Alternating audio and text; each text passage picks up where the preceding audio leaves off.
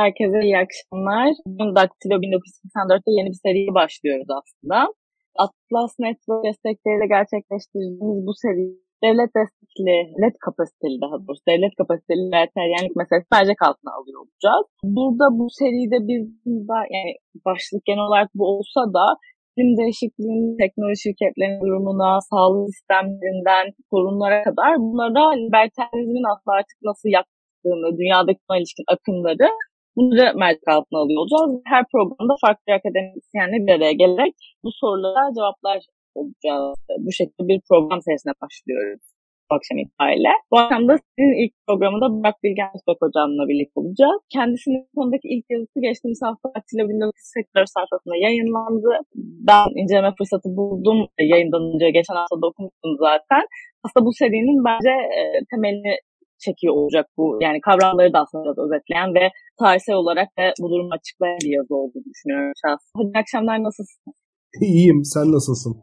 Ben çok teşekkür ederim. Yeni bir seriye başlıyoruz sizle. Umarım güzel olacağını düşünüyorum ben. Ee, bazı okurken de şey düşündüm. Türkiye'de bu liberal son yıllarda çok tutulan, tartışılan bir konu haline geldi ama çok klasik bir anlamıyla tartışılıyor aslında bireyselliğin tamamen ön plana çıkarıldı ve devletin hiç yokmuş olduğu versiyonu çok geniş bir kitle var. Sizin de yazınızı okuduğunuzda aslında tek yaklaşım bu değil dünyadaki. Ben onu düşünmüştüm. E, isterseniz siz e, devlet kapasiteli libertaryenizmde biz ne demek istiyoruz, neyi tartışıyor olacağız ondan bahsederseniz herkes için daha açık olacak. Tabii olur, olur tabii. Ya bu son zamanlarda Amerika Birleşik Devletleri'nde ortaya çıkan bir tartışma. Devlet kapasitesi libertaryenizmi ile ilgili bir yazı yayınlandı ve ardından bu yazıya e, tepkiler geldi. Şimdi bu yazıyı şöyle değerlendirmek lazım. Aslında liberal felsefe içerisinde var olan bir tartışma vardı ve bu tartışma e, uzun zamandır e, bizlerin sadece textbooklarda yani ders kitaplarında gördüğümüz hayatımızda çok doğrudan etkisi olmayan bir tartışmaydı. Çünkü e, ahlaki liber, liberalizm ile faydacı liberalizm aslında çok fazla birbirinden ayrılmıyordu. Yani e, bu enteresan bir dönem yaşadı e, dünya. Özellikle 1979'dan sonra, Thatcherizmin yükselmesinden sonra ahlaki liberalizmin öğütlediği politikalar aslında faydacı liberalizmle çelişen bir taraf arz etmedi. Yani bir çelişki ortaya çıkmadı. E, böylece ultraliberal olarak değerlendirilebilecek politikalar hem ahlaki bir zemine oturuyordu hem de fayda üretiyordu. Yani fayda derken refah üretiyordu. Dünyadaki refah artışının önemli sebeplerinden bir tanesi bu. Ancak son zamanlarda faydacılık ile ahlak arasında ciddi anlamda bir ayrışma olduğu gözlemlendi. Ve bu fayda meselesi bazı liberteryanların devlet kavramını yeniden düşünmesine vesile oldu. Tyler Cowen da 2020 senesinde bir yazı yazdı ve 19. yüzyıl ezberleriyle ilerlemememiz gerekiyor dedi libertaryenler olarak. Günümüz dünyasının kendisine has problemleri var ve bu problemlerden kurtulabilmek için bizim daha az devlete değil daha akıllı bir devlete ihtiyacımız var diye bir argüman üretti. Bu tabii çok tepki çekti. Ama Cowen şöyle bir şey söylüyor. Yani Dünyada otoriter güçlü devletler var artık. Çin gibi, Rusya gibi ve bunlar demokratik ülkelerdeki seçimlere müdahale ediyorlar. Bu seçimlere müdahale etme meselesi ciddi anlamda hepimiz için belirli riskler oluşturuyor.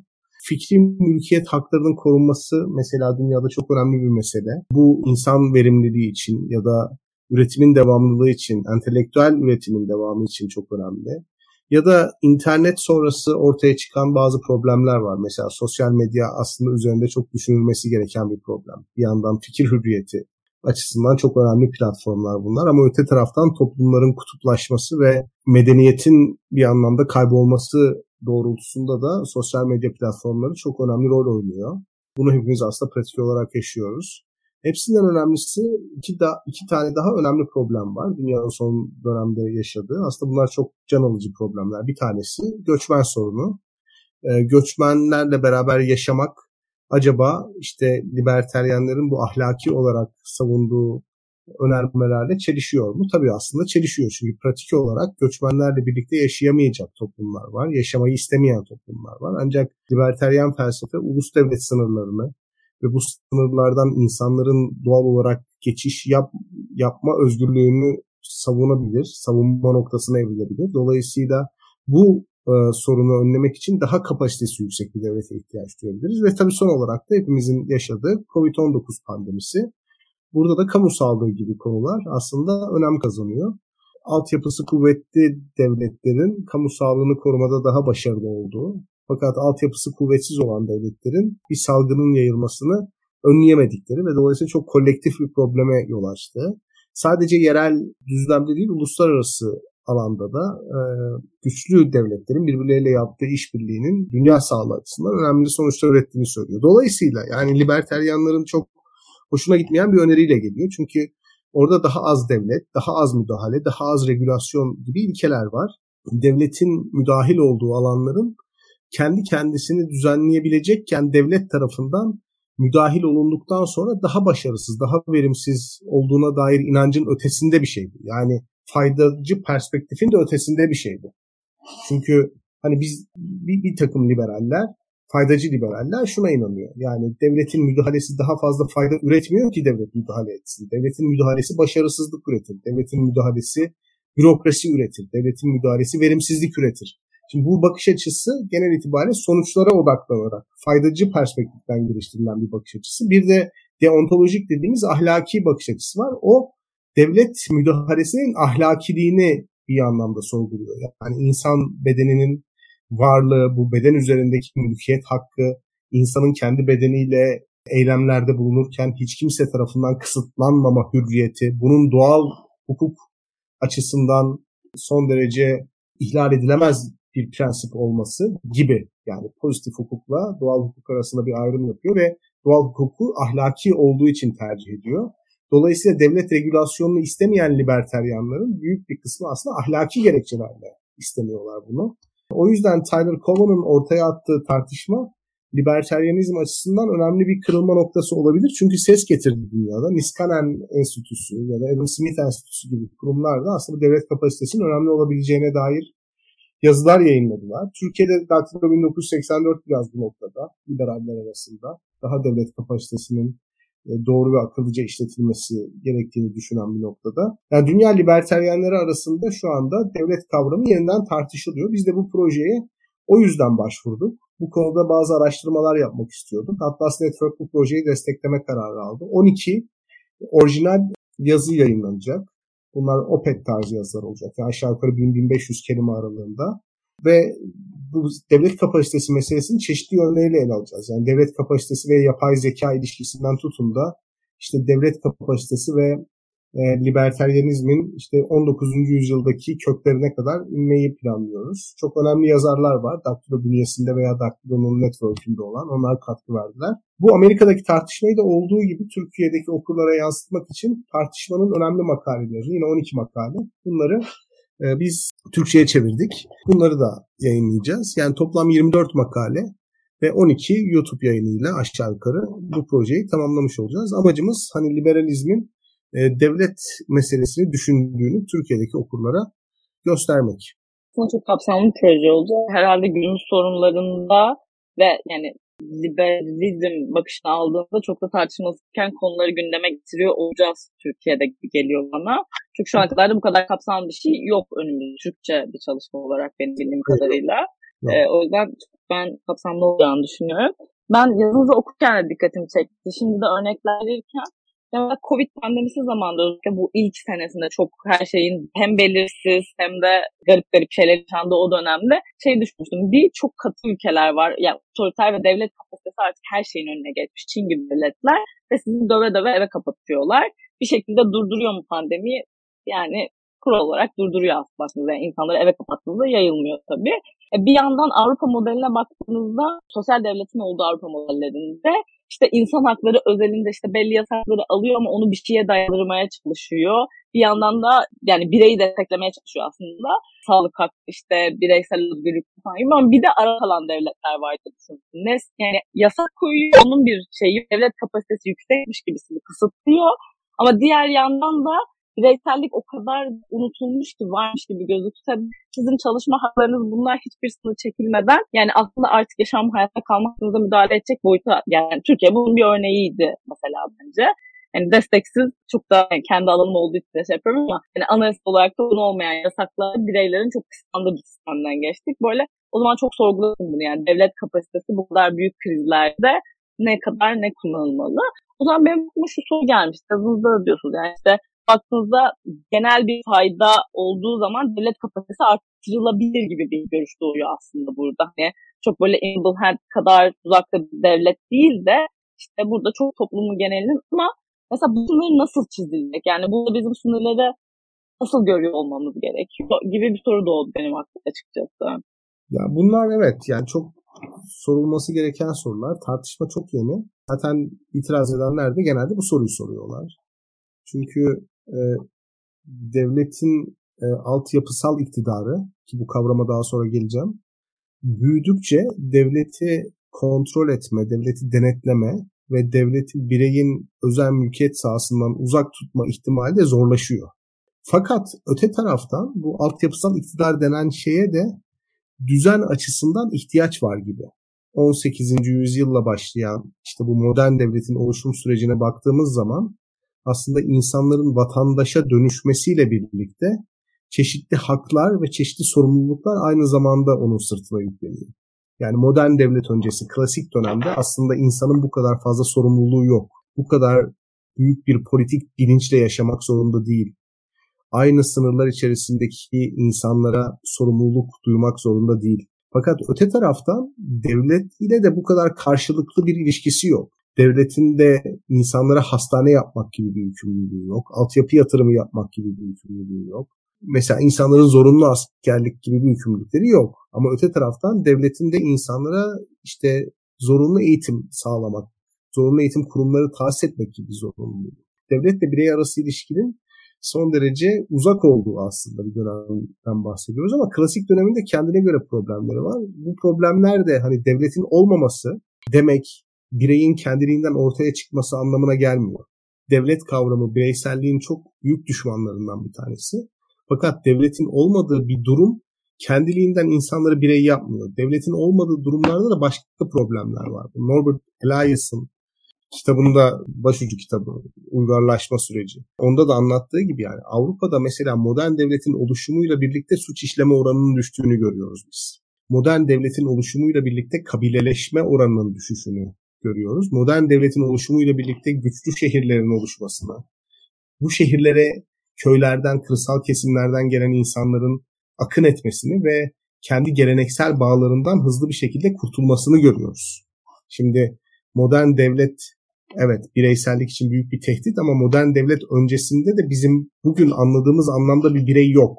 Birey, modern devlet öncesi birey daha geleneklerin, dinin, toplumun, kabilenin, aşiretin ya da kırsal göreneklerin bir anlamda esiri olmuş durumda bir hakem rolü üstlenen iki kabile arasında e, hakem rolü üstlenen bir devlet oluncaya kadar insanlar güvenliklerini sağlamak için mutlaka ve mutlaka bir kabilenin, mutlaka ve mutlaka bir grubun parçası olarak temin ediyorlar. Yani güvenliği temin edebilecek objektif bir devlet olgusu olmadığı için sürekli olarak kişi kendisini bir komünitenin parçası olarak görüyor ve bireyselleşemiyorlar. Aslında bu bizim Türkiye'de şu anda yaşadığımız durumu da biraz özetliyor. Son zamanlarda tartışmalar işte başörtüsüyle beraber ortaya çıkan tartışmalar var ya. Yani aslında yani bir kanun devleti olmadığı için genel itibariyle e, insanlar kendilerini koruyabilmek için mutlaka net siyasal kabilelerin, siyasal aşiretlerin içerisinde kendilerini tanımlamak zorundalar. Bu şekilde kendilerini koruyorlar. Avrupa'da modern devlet öncesi böyleydi. Yani e, bireye haklarını veren ve onları garanti altına alan bir devlet olmadığı için birey sürekli olarak küçük komünitelerin bir parçası olarak yaşıyordu ve dünyayı o çerçeveden görüyordu. Dolayısıyla devletin kendisi aslında bizim anladığımız anlamda bugünkü bireyin ortaya çıkması için önemli bir dönüm noktası. Çünkü devlet düzeni sağlıyor, kanun, hukuk gibi kavramlar üzerinden bir eşitlik mekanizması geliştiriyor. İşte hukukun üstünlüğü gibi bir prensip üzerinden yükseliyor ve hukukun üstünlüğü prensibi kişilerin soyadına, ailelerine, statülerine bakmadan herkese eşit uygulanan bir kanuni prosesten bahsediyor. Yani kanunun herkese eşit uygulandığı bir süreçten bahsediyor. Dolayısıyla devletin ortaya çıkışı bir anlamda e, bireyin de bazı garantilere sahip olarak hareket etmesi için çok önemli. E, büyük bir yani feodaliteden kurtul, kurtulmak, işte modern ulus devletleri yaratmak büyük şehirlerin ortaya çıkışını beraberinde getiriyor. Sanayileşmeyi bir anlamda beraberinde getiriyor. Böylece insanlar küçük köylerinden, kasabalarından çıkıp büyük kalabalık, katmanlı şehirlere göç edebiliyorlar. Böylece çok fazla kabilelerine bağlılık duymadan, onlara hesap vermeden daha bireyselleşebiliyorlar ve bireysel potansiyellerini daha fazla hayata geçirebiliyorlar. Yine bu milli eğitim politikası mesela özellikle kadınların, özellikle kız çocuklarının eğitime dahil olması ve kadınların iş gücüne dahil olması için çok önemli fırsatlar sunuyor. Mesela ben yazdığım yazıda da söylemiştim. Faydacı liberallerden e, örnekler vermiştim. Burada Adam Smith'i anabiliriz. Turgo'yu anabiliriz. John Stuart Mill'i alabiliriz. Onlardan örnekler vermiş. Mesela bunlar baktığınız zaman bazı devlet müdahalelerini de meşrulaştıran cümleler sarf ediyorlar. Mesela Turgo göreve gelir gelmez entegre bir yol ve nehir projesine başlıyor. Dönemin önde gelen uzmanlarından bir komisyon kuruyor. Humboldt mesela önemli liberallerden Prusya'daki kamu eğitim sistemine yön veriyor. Thomas Jefferson mesela Federal Posta Teşkilatı mevzuatını savunuyor. Ailelere çocuklarını okutmama özgürlüğü vermiyorlar mesela bu, bu, bu dönem liberallerin. Yani öyle söylemek lazım. Çünkü çocukların okula gitmesi, eğitim alması, okuma öğrenmesi, yazma öğrenmesi, onların üretkenliğini ve potansiyellerini ortaya çıkartan gelişmeler olarak gözüküyor. Dolayısıyla yani burada devletin kurulmasıyla, güçlenmesiyle ya da merkezileşmesiyle e, bir anlamda çok temel bir sorunları yok. Devletin bireyselleşmeye yardım edebilecek alanda güçlenebileceği ihtimali doğduğu zaman buna destek veriyor. Ama bu tabii senin sorduğun soruyu cevaplamıyor yani. Orada devlet güçlendikçe bir anlamda kolektif iyilik adına insanların hayatlarına müdahale etme eğilimi de doğuyor. Mesela okul yapan devlet, okuma öğreten devlet aynı zamanda kendi e, ulusal ideolojisinde bir anlamda çocuklara zerk ediyor. Ve bu ulusal ideoloji zaman içerisinde görülüyor ki o kadar da çok özgürlükçü olmak zorunda değil. Mesela çok militarist olabilir, çok milliyetçi olabilir. Dolayısıyla devlete bu gücü vermek demek, devletin aynı zamanda bu gücü istismar etmesini de kabul etmek demek. Devletin istismarını e, önlemek için bazı mekanizmalar öneriliyor. İşte senin uzmanlık alanın anayasacılık düşüncesi biraz oradan neşet ediyor. Yani hani çoğunluk ne derse desin sarsılamayacak bazı temel yasaların varlığından bahsediyorlar. Bu aslında biraz kilisenin yerini alan bir anlayış yani. Kilise kurumunun yerini anayasa mahkemeleri alıyor. Çünkü kilise de aslında benzer bir ahlaki denetim yapıyordu Orta Çağ'da krallar üzerinde. Adil olmayan, ahlaki olmayan kral kiliseden onay alamıyordu.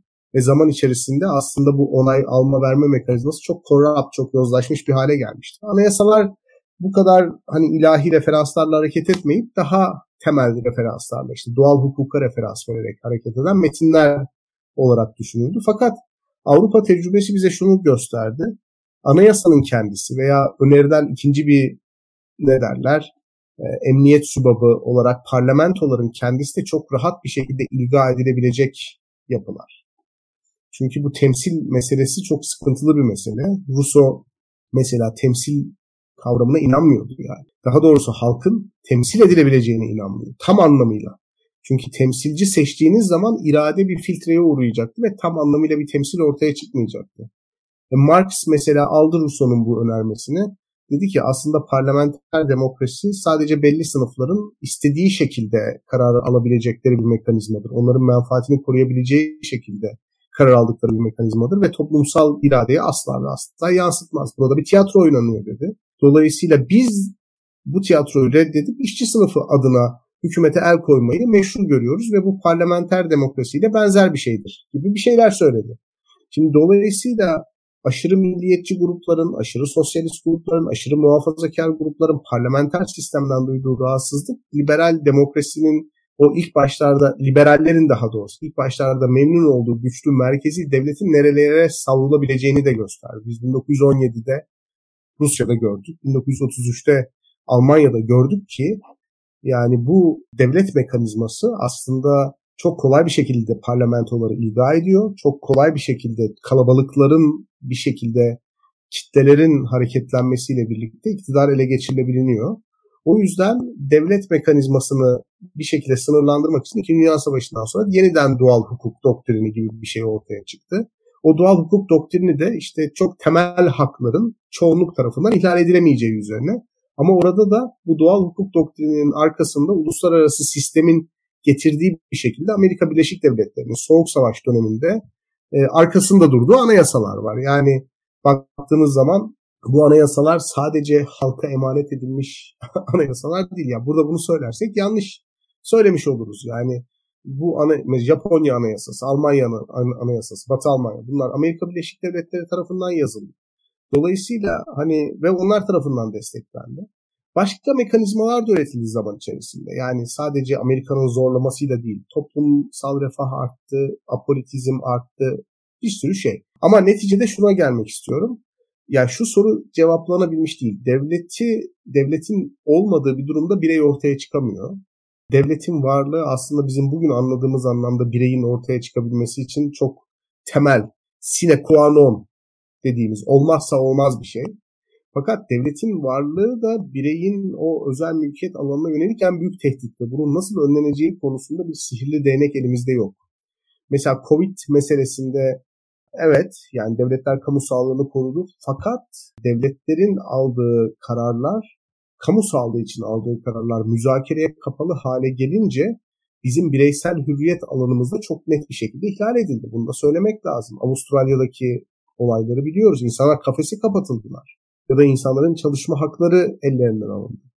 Çok sosyolojisi müsait ülkelerde, Charles Tilly'yi hatırlayalım burada. Ne diyor? Kalabalık şehirler ve sermaye birikiminin yüksek olduğu toplumlarda devlet otoriterleşemez. Dolayısıyla pazarlık yaparak ilerlemek zorunda kalır. Okey doğru.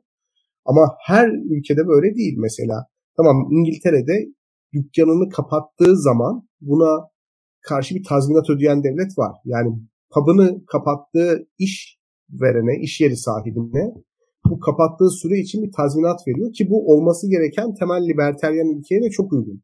Çünkü ne diyordu Nozick? Sarhoş şekilde araba kullanan birisine ceza kesmek değil, onun araba kullanmaması için tazminat ödemek liberteryen ilkeye uygundu.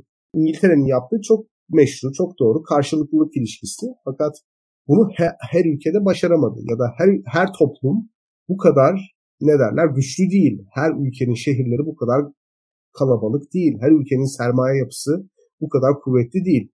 Sermaye yapısının kuvvetli olmadığı ülkelerde maalesef bu altyapısal iktidarı yüksek devletler toplumların üzerine kapandılar ve büyük bir baskı ortamı ile birlikte kamu sağlığı sağlandı. Kamu sağlıklı tutuldu tutulabildiği kadar. Fakat bunun bedeli yine insanlara ödetildi. Başka bir otorite tarafından.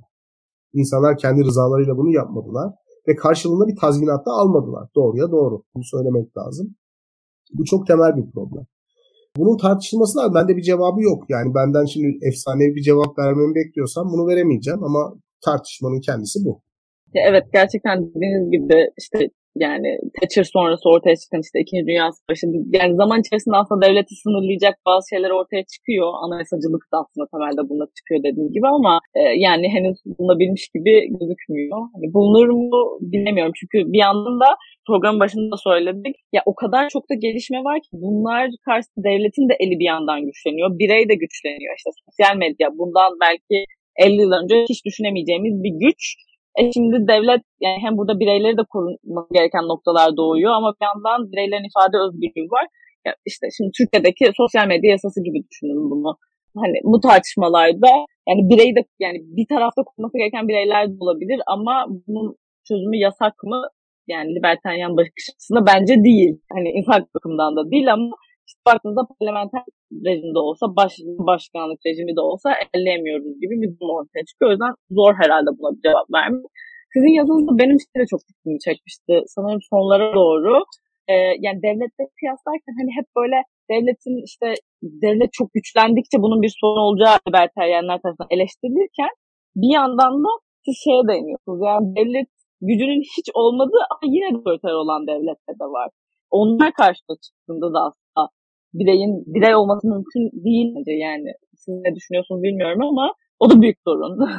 büyük bir sorun çünkü orada biz artık bir devlet durumundan bahsedemiyoruz. Yani e, düzenin kanun vasıtasıyla sağlanmadığı, sadece kaba kuvvetle olabildiğince sağlandığı sistemlere biz devlet demiyoruz zaten. Hani Kelsen'in kanun devleti diye bir ibare yoktur lafı var ya. Yani devlet zaten kanun üzerinden işlediği için devlettir. Ayrıyeten kanun devleti ya da hukuk devleti gibi bir kavram kullanmak gereksiz olur.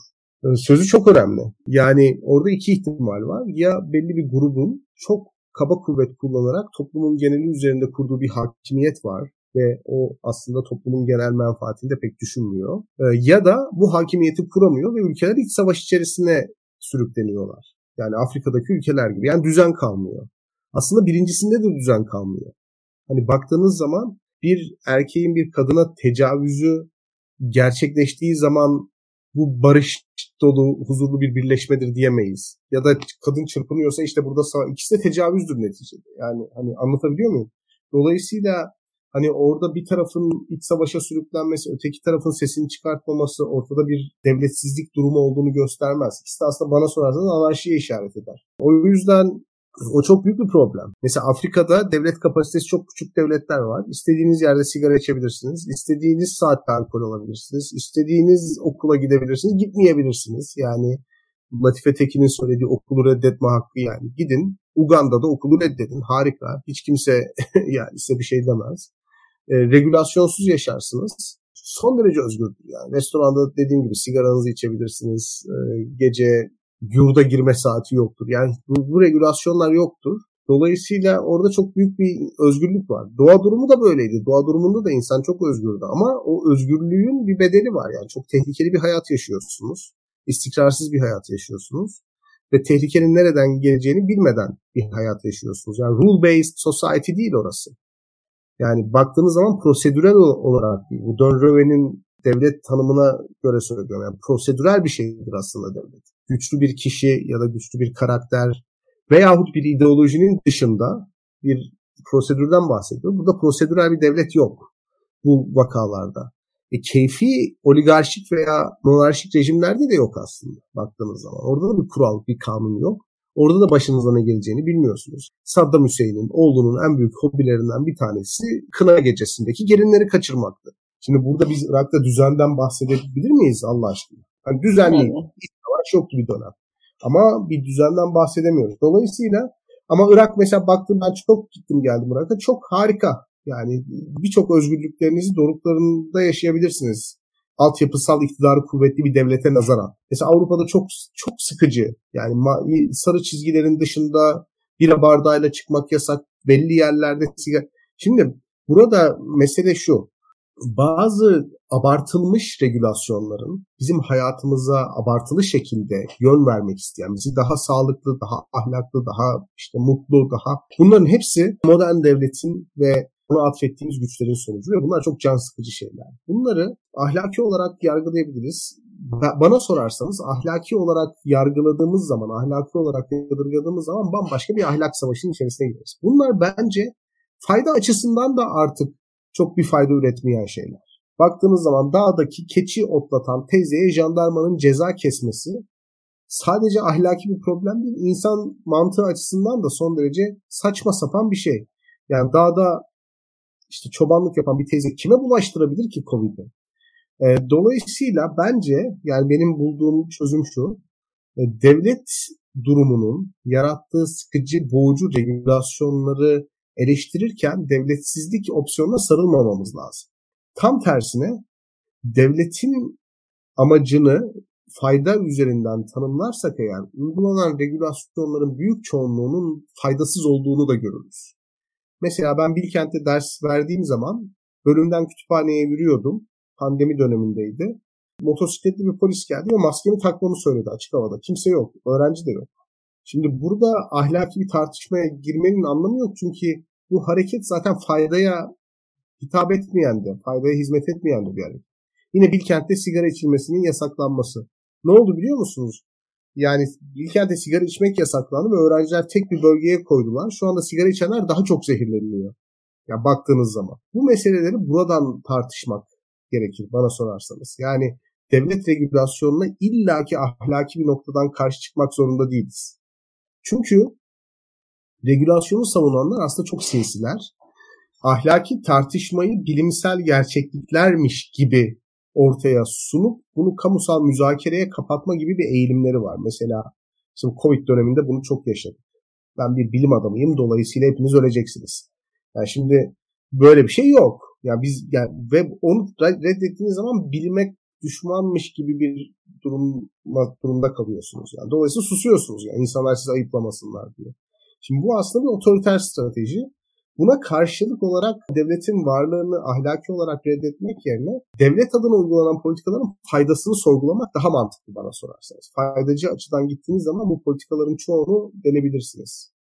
Yani aslında evet ben de biraz böyle bu bakış açıları kafamda özellikle bu seride başlayacağı zaman tartıştırmaya başladığımda yani bir şeyin işe edip yaramadığına baktığınızda aslında birçok şeye bence çözüm getiriyorsunuz. Yani bu pek çok şeyde işte çok basit bir örnek direkt bununla ilgili değil ama işte yakın zamanda biliyorsunuz bu işte otomobil piyasaları çok karıştı işte fiyatlar çok uçtu araç bulunamıyor diye işte bir yasak getirildi. E, 6 aydan önce satamıyorsun bilmem kaç kilometreye gelmeden satamıyorsun. Şimdi bu yasak bu zaten inanılmaz bir devlet regülasyonuyla karşı karşıyayız. Burada ben ve sonra bir buna işte buna uymayanlar için 8 bin lira mı 10 bin lira mı çok küçük bir rakam. Arabaların şu anki fiyatlarını düşündüğünüzde onu satan için e, sakız parası diyeceğimiz bir para ceza getirildi. Yani burada bunu mesela bu örnekte de ben burada ahlak yani libertaryen ahlakını tartışacağım. Bu bir işe yarıyor muyu tartışalım. Yani adam 3 milyona sattığı arabayı 8 bin cezayı hali hali 6 ay bekleyeceğine. Yani o yüzden çok aslında regülasyon tabii Türkiye örneğinden konuşmuş olduk şu an örnekte ama baktığınızda işe yaramıyorsa yaramıyor. Zaten anayasa yine anayasaya dönüyorum ama anayasacılık hareketlerine ya da anayasaya baktığınızda temel hak ve özgürlükleri sağladığınızda devletin aslında onun yaptığı, kullandığı araç da varmak istediği sonuç arasında bir bağ olması ve bunun etkili olmasını arar aslında. Ama bizdeki pek çok düzenlemede, regülasyonda ya da bir işte libertaryenlerin eleştirdiği ya böyle regülasyon olmaz dediği çok fazla şeyde görüyoruz ki fayda yok zaten. Yani o noktada regülasyon artık hale geliyor. Çok da zaman bu liberalliğe uygun mu, işte sistemi destekliyor mu tartışmasına bile gelme gerek kalmıyor gibi geliyor bana da.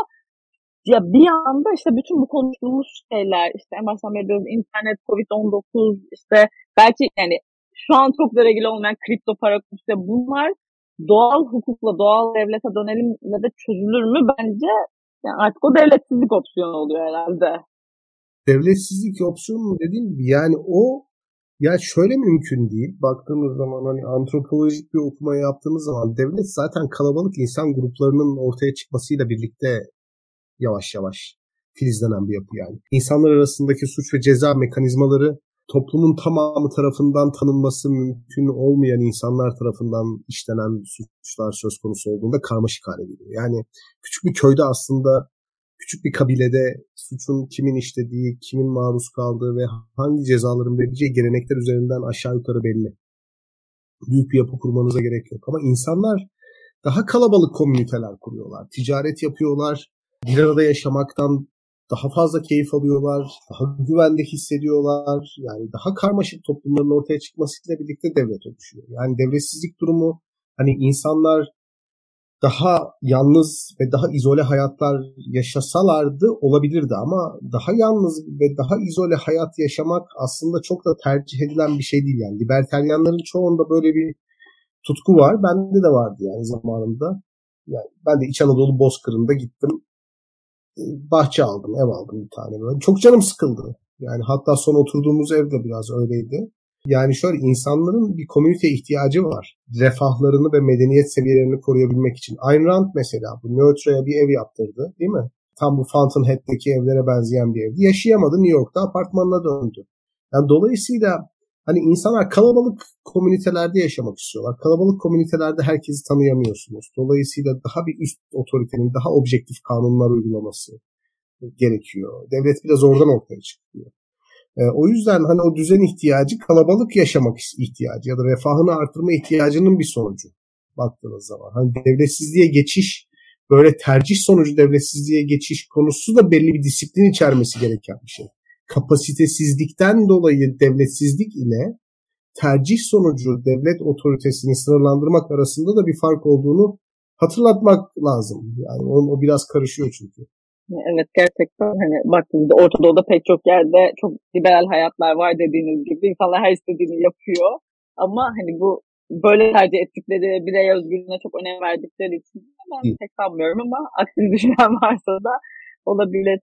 Ee, ya bir de mesela şimdi başka benim aklıma takılan şey böyle biraz herhalde bütün fikirleri yani sans olarak bütün fikir akımları ya da işte bütün teoriler her şey zaman içerisinde durumun şartlarıyla değişir ve gelişir aslında. Yani aksine duran bir şey çok fazla yok diye düşünüyorum. Ya o zaman libertaryenliğe biraz bu bakış açısının gelmesini ben normal buluyorum. Yani ilk çıktığı doğduğu dönemdeki insan sayısı zaten insanların eriştiği şeyler, insanların yaşam koşulları şu anki çok farklı. O zaman biz buradaki yani bireyin birey olmasını engel yani bireyin birey olmasını sağlayamayız aksi halde gibi diyor şu anki toplumlar. Çok kalabalığız. Çok ciddi bir tüketim toplumuyla iç içeyiz. Ya mesela buradaki en çok benim aklıma gelen Türkiye'deki liberaller çok seviyor bu tartışmayı. Amerika çok liberal bir Amerika'da bireysel silahlanma var. Evet Türkiye'de de olmalı. Biz liberaliz yani. Hani ama burada bence tatil okuma, oradaki şartlar, o bireysel silahlanmanın ortaya çıkışı kaçırılıyor gibi geliyor. İşte mesela burada da devletin regüle etmesi gereken bir şeymiş gibi geliyor bana. Yani mesela burada devlet hiç olmasa ve gerçekten bireysel silahlanma ise bana çok da yani işte orada yine bir kapasitesizlik ortaya çıkarmış gibi geliyor mu? Yanlış düşünüyor da olabilirim. Liberteryanizm bir din değil. Bu ahlaki liberallerin tabii en büyük sıkıntısı bunu bir din olarak görmek ve yani çünkü ahlaki bir öğreti olarak gördüğünüz zaman kaçınılmaz olarak caiz olan ve olmayan eylemleri tartışmak zorunda kalıyorsunuz. Ya, hepimiz geçtik bu yollardan. Sabahlara kadar tartışıyorduk yani birçok şeyi. Ahlaki açıdan tartışıyorduk. Bunlar zevkli tartışmalardı. Böyle lüzumsuz şeyler değildi. Çünkü ahlaki olarak tartıştığınız çok uç bir örnek aslında pratik olarak karşınıza çıkan günlük hayat gelişmelerini de açıklayabilir. Yani oradaki tavrınızı da ya da tutumunuzu da belirleyebilir. Fakat şöyle bir şey var. Bir ahlaki bütün olarak ele aldığınız zaman koşullara karşı kendisini koruması gereken ortodoks bir inanca dönüşme ihtimali de var liberalizm.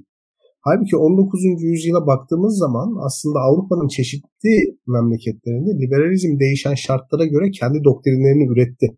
Mesela işte bu bırakınız yapsınlar, bırakınız geçsinler liberalizmi 1800'lerin başında aslında çok modayken 1800'lerin ortalarına gelindiğinde Almanya'da mesela ordo liberalizm, onun Barış Ertürk yazdı bu projede, orada göreceksiniz. Ordo liberalizm akımıyla beraber ve bilimsel liberalizm akımıyla beraber aslında yani bu asgari ücret düzenlemesinin ya da iş yeri düzenlemelerinin, iş yeri koşullarını iyileştiren düzenlemelerin sanıldığı gibi ya evet ahlaki olarak liberteryanizmin sunduğu o piyasacı anlayışın tersine düşse de sanıldığı gibi yoksulluk üretmeyeceğini iddia ettiler ve bunu ampirik olarak da kanıtladılar. Yani işçiler eğer belirli bir gelir garantisiyle hareket ederlerse ve iş yeri koşulları e, yeteri kadar tatmin ediciyse daha verimli çalışıyorlar. Yani yarınından endişe duyan insanlar çok verimli çalışmıyor ama alacağı maaş belli olan dolayısıyla ona göre harcamasını planlayan insanlar daha verimli çalışıyor ya da iş yerinde duşu olan, soyunma odası olan ya da havalandırması olan fabrikalar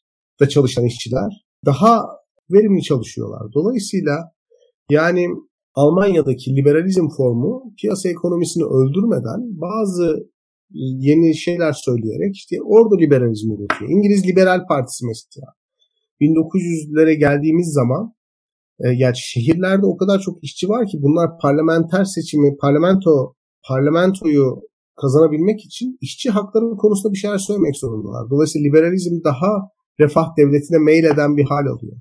79'a geldiğimiz zaman mesela işte bu Thatcherizm dediğimiz olgu yani bu sendikal hareketler ya da sendikaların toplum üzerindeki, ekonomi üzerindeki etkisi o kadar çok artıyor ki bir anda ekonomi işlemez hale geliyor ve orada bir formül üretiyorlar. Dolayısıyla değişen koşullara göre liberalizmin farklı yorumlar üretmesi mümkün. Ama burada kaçırılmaması gereken bir çekirdek var. Yani bu çekirdeği asla ıskalamamalıyız. Bu çekirdekte bireyin kendi içindeki potansiyelini bir şekilde gerçekleştirilmesini sağlamak. Anlatabiliyor muyum? Yani bugün mesela bir liberal devlet yurt yapmasın diyebilir. Tamam mı? Fakat devletin yurt yapması işte Anadolu'da bir kasabadan, ailesinden, tarikatlardan, cemaatlerden, muhafazakar toplum yapısından kaçıp büyük şehire gelmiş bir çocuğun hiç kimseye müdana etmeden, ailesine hesap vermeden yaşayıp kendi değer sistemini, kendi bireyselliğini oluşturmasına da yardım edebilir. Anlatabiliyor muyum? Yani buradaki asıl mesele bireyin bireyselliğini, biricikliğini bir şekilde ortaya koyabilmesidir. O yüzden koşullara göre bunu bir şekilde yeniden yorumlamak gerekiyor. Fayda açısından yeniden yorumlamak gerekiyor. Fakat işte dediğim gibi fayda açısından yeniden yorumladığımız zaman bunun nerede duracağı konusu da çünkü fayda da çok tevil edilebilir. Ama fayda ahlak kadar çok subjektif önermelere dayanmıyor. Yani datayla, veriyle aslında siz bu tartışmaları sonlandırdığınız için e, bir şekilde faydasız politikanın da faydasız olduğunu çok net bir şekilde ortaya koyabiliyorsunuz. Evet aslında bu faydasız politika noktasında bence yani devletlerin müdahalelerindeki işte faydasız politikalarla bireyi çok kısıtlayan, bireyi ortadan kaldıran şeylere sebep oluyor bazen devlet. Ve hı hı. onun sonucunda başka başka regülasyonlar. Şimdi yorumlarda da vardı. Mesela işte bu Türkiye'deki yine bir örnek. %25 kira zammı kısıtlaması. Hı hı. Baktığınızda adam ev almış yıllar önce. Oradan bir gelir elde edecek. Dünyadaki her şey, yani ülkede her şey %250 azalırken adamın gelirini ben %25'te kısıtlama getiriyorum dedi. E, bunun sebebini daha önceki yaptığım regülasyonların başarısızlığıyla serbest piyasayı ve ekonomik dengeleri bozmuş olmam aslında. Böyle oldukça da bence ya sadece libertaryenler değil pek çok belki başka görüşte olacak insan da devlet regülasyonuna karşı bir hale geçmeye başlıyor. Bence evet. bunda çok fazla yani yanlış algılara sebep olmakta. Öyle yani bir yandan Merkez Bankası'na faiz oranlarını indirtiyorsunuz. Yani faiz paranın zaman maliyeti aslında baktığımız zaman paranın zaman maliyetini %13 diyorsunuz. Dolayısıyla bu enflasyonu arttırıcı bir etkiye e, sebep oluyor. Yani insanlar artık yatırım yapmıyorlar. Bu kadar düşük faiz oranlarıyla saving, tasarruf yapmıyor. Harcamaya yöneliyorlar. Enflasyon bunu tetikliyor. Tetikledikçe harcama artıyor. Harcama arttıkça enflasyon artıyor ve da, duruyorsunuz daha sonra ev fiyatlarını, ev kira fiyatlarını belli bir limite tabi tutuyorsunuz. Yani doğrudan müdahale ediyorsun. Anlamsız, aptalca bir şey. Yani kira kiraları düşürmek istiyorsanız e, yani faiz faizleri do, dokunmamanız lazım. Piyasa faizine çok fazla müdahale etmemeniz lazım. Böyle. Şimdi burada bir de o mesela kirayı düşürdüğünüz şey yaptığınız zaman yani belli bir limite koyduğunuz zaman acaba e, kiracıların hayatı nasıl etkilenir ona bakmak lazım. Yani bu sefer de insanlar işte sürekli olarak ev sahipleriyle kavga ediyorlar. Çünkü yeni gelen birisine daha yüksek kirayı verecek. Bizim üniversitede mesela böyle bir şey oldu. Çok yemek problemi vardı yani yemek fiyatları ile ilgili bir problem vardı. Üniversite vakfı bir restoran kurdu ve 17 liraya 4 çeşit muhteşem bir yemek veriyor. Yani dolayısıyla harika bir şey yani. Öğrenciler de sıraya giriyorlar. Fakat öyle bir hal aldı ki okulda artık pratik olarak yemek yiyebilmek mümkün değil pratik olarak yemek yemiyor. Yani yemek 17 lira ama yiyemiyorsunuz onu. Çünkü bir saat falan sıra beklemeniz lazım. Yani orada mesela bir sorunu çözüyorsunuz. Pahalılık sorununu çözüyorsunuz ama yemeğe ulaşım sorununu çözemiyorsunuz. Maalesef. O yüzden hani uygulanan politikaların bir anlamda sonuçlarını çok rahat test edebildiğiniz için faydalı mı faydasız mı olduğunu çok net anlayabilirsiniz. Peki böyle biraz sona doğru gelirken size şeyi sorayım. Sizce faydacılık libertaryenler arasında daha artışa mı geçecek zaman içerisinde yoksa o ahlak diretisi devam eder mi?